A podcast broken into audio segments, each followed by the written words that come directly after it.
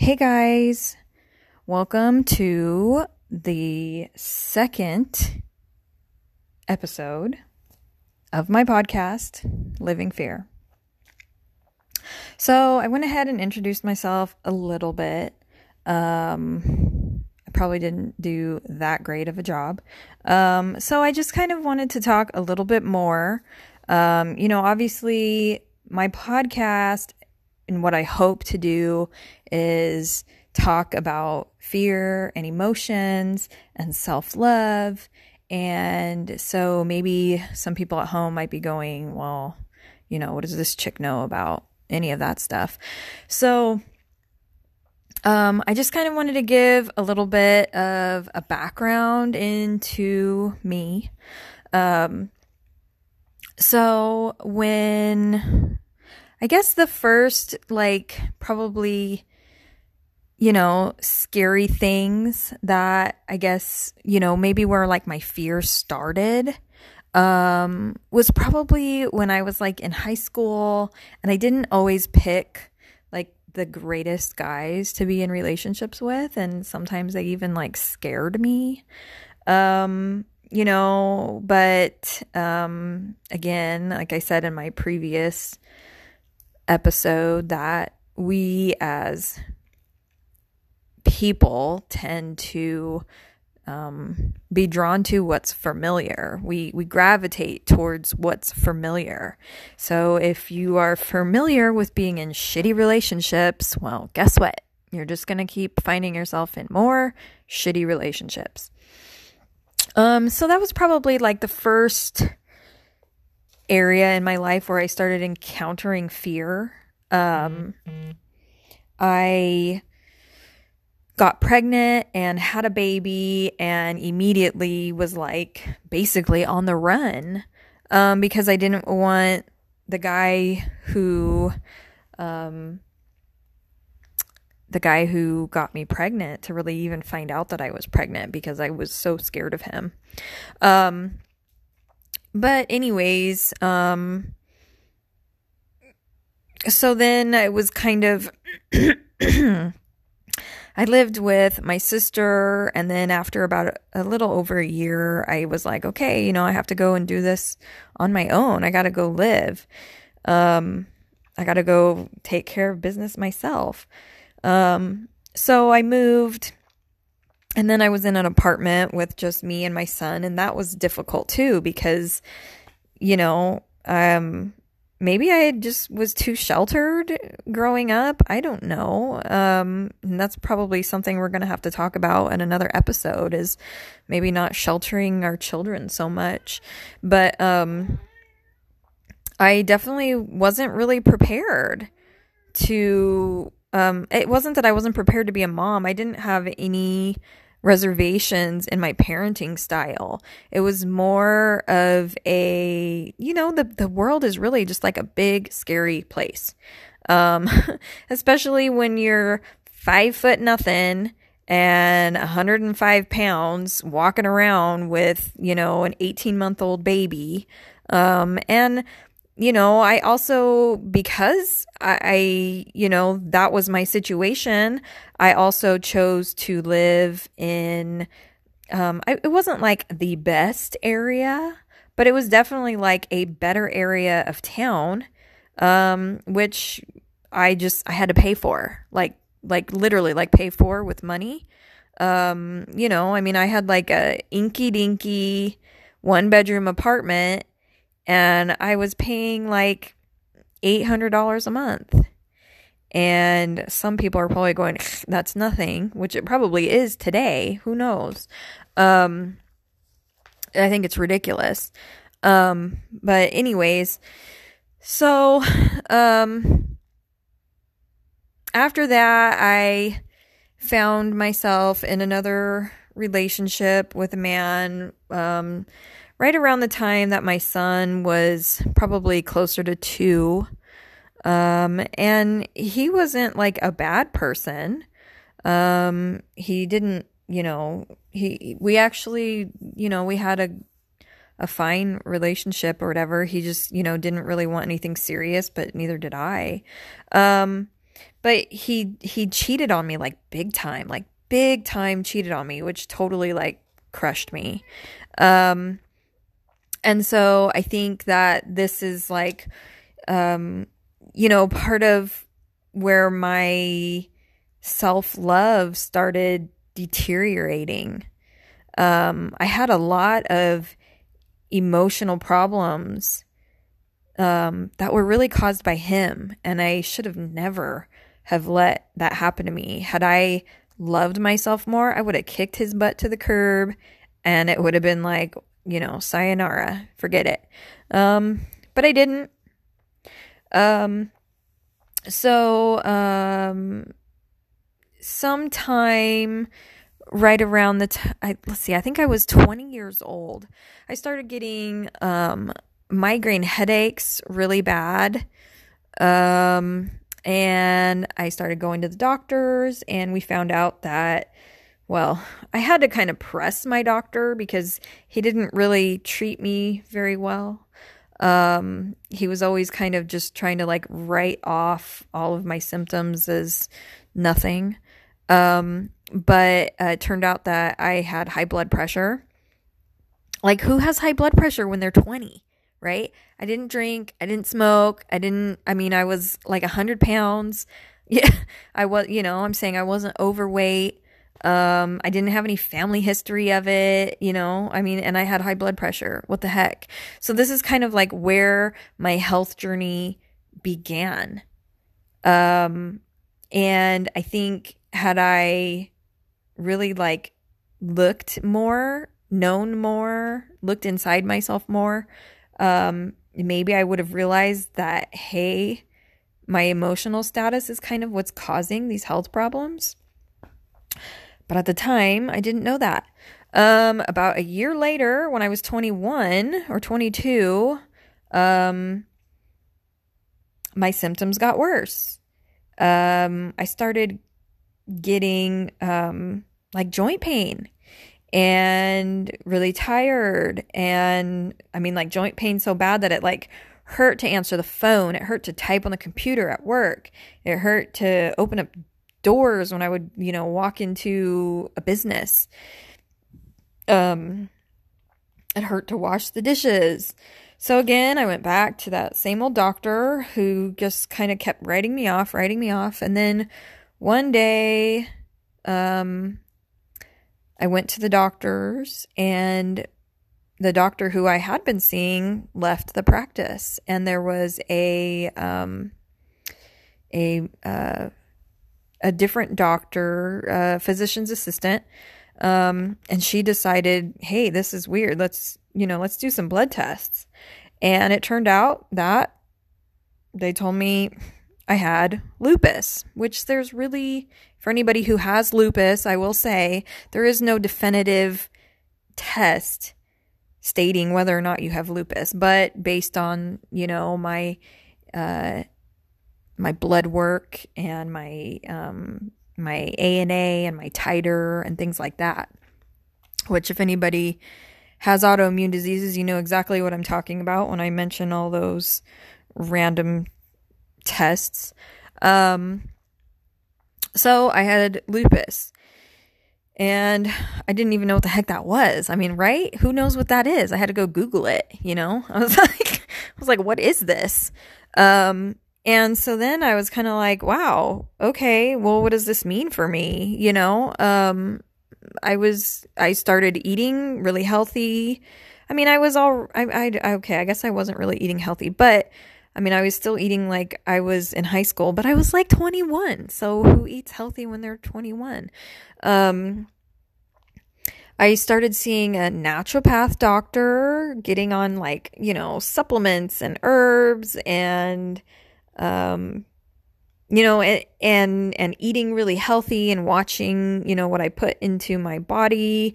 Um, I started eating organic foods and, um, I even like stopped eating red meat and, you know, doing all kinds of stuff that I don't know. I was just, it was like, tell me what to do and I would do it. Um, so, uh, I, I really only I, I I I dealt with that for maybe I think like a year or two years um, before I moved. And I moved from Phoenix, Arizona, up to northern Arizona. Um, I moved because I had met a man who is my husband today. Um, and what he lived like in this great, great place, like in the mountains, right? With like pine trees and, you know, like it snowed and there was deer and elk and it was just, it was beautiful.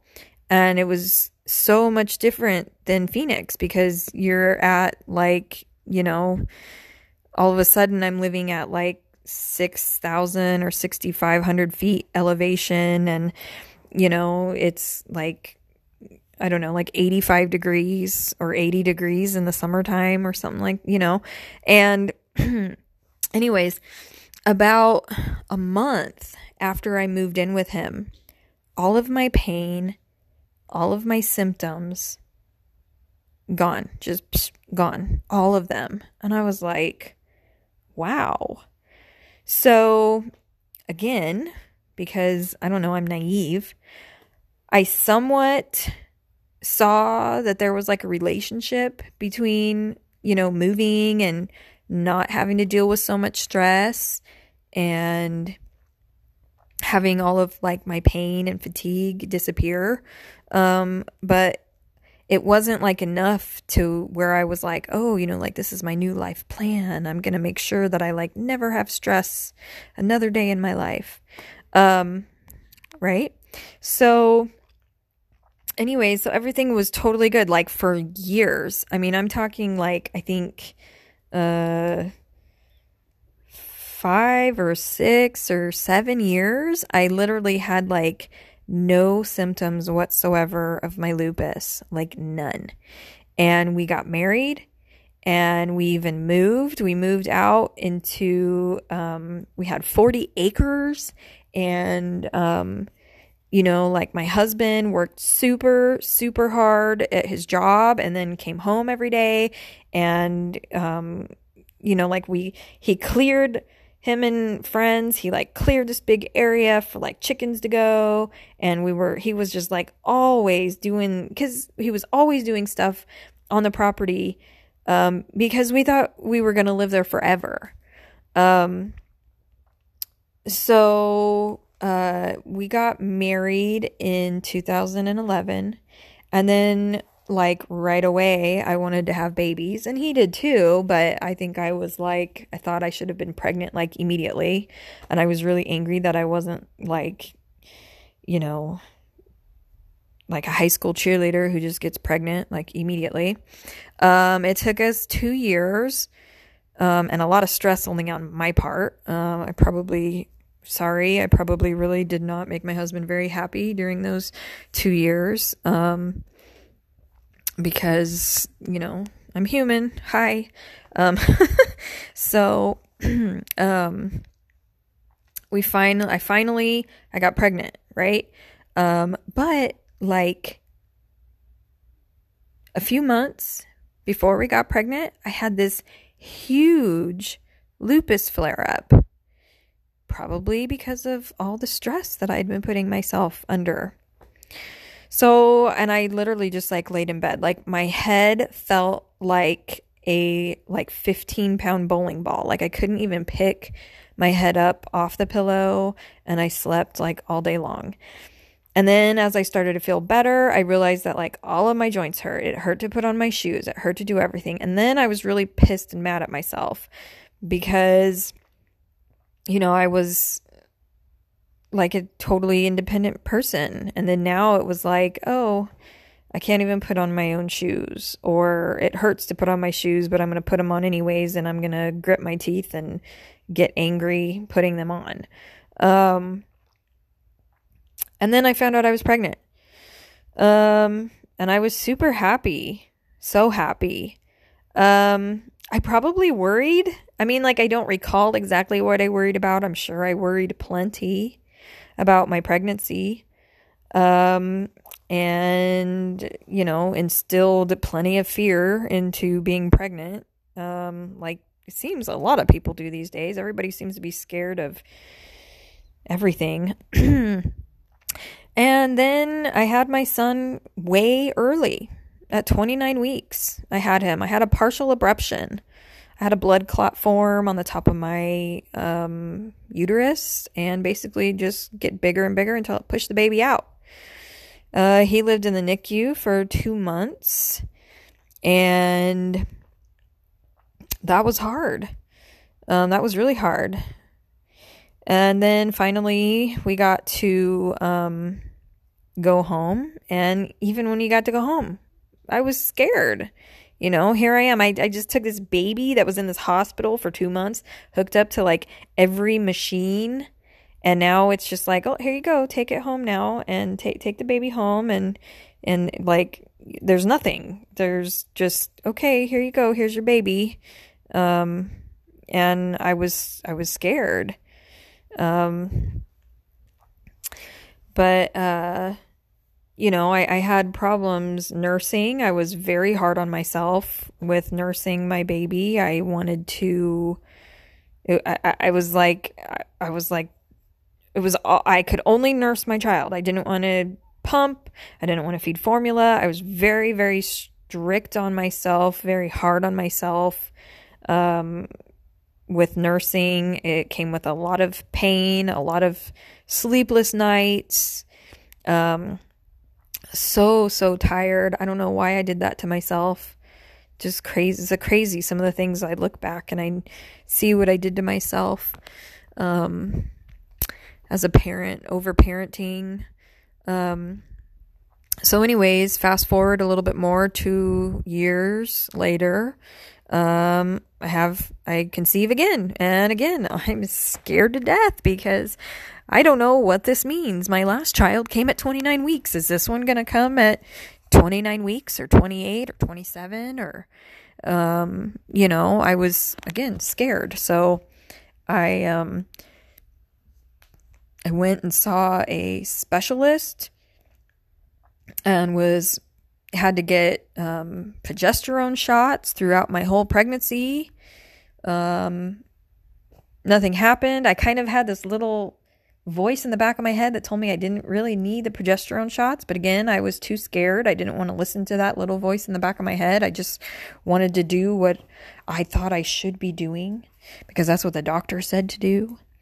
Um, and my daughter was born normal. She was born at uh, 40 weeks and two days, or and no issues whatsoever. Um, again, took her home, did the same thing, very strict on myself about breastfeeding.